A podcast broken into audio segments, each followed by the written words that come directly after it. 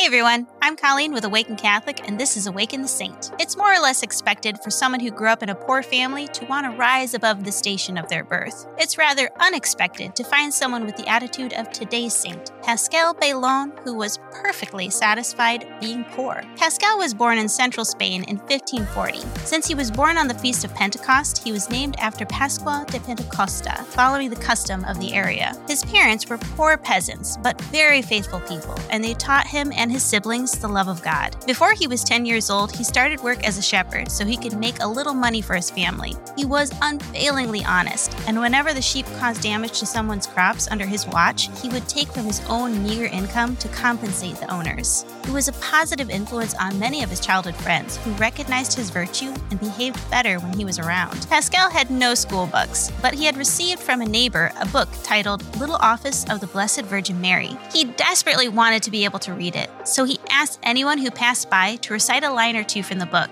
In giving him some small instructions, he slowly learned to read and write. In time, Paschal met a man named John Aparicio, a fellow shepherd who became a good friend of his. They would often meet in the mornings to talk, and one day, Paschal told his friend that he wished to quit his job and enter into religious life. John encouraged this idea and recommended many popular monasteries in their part of the country that he could visit. However, Paschal thought these well known monasteries were much too grand for him. He said in response, I was born poor and am resolved to die in poverty and penance.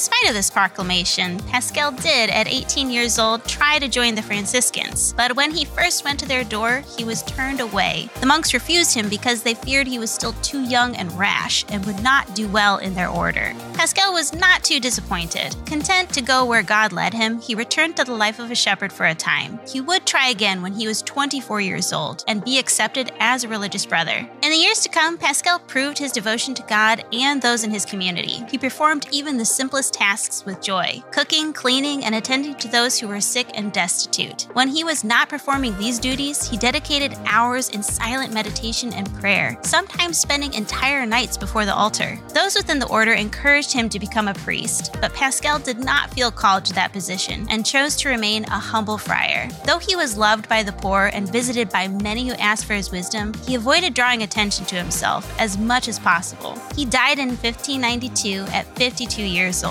A number of miracles were attributed to him both before and after his death, and the popular devotion to him led to his canonization in 1690. When things are going well and we receive unexpected blessings, it's easy to give thanks to God. It's much harder, but just as worthwhile to thank Him in times when we have less, for giving us the chance to find happiness in simple things. St. Paschal Baylon, pray for us.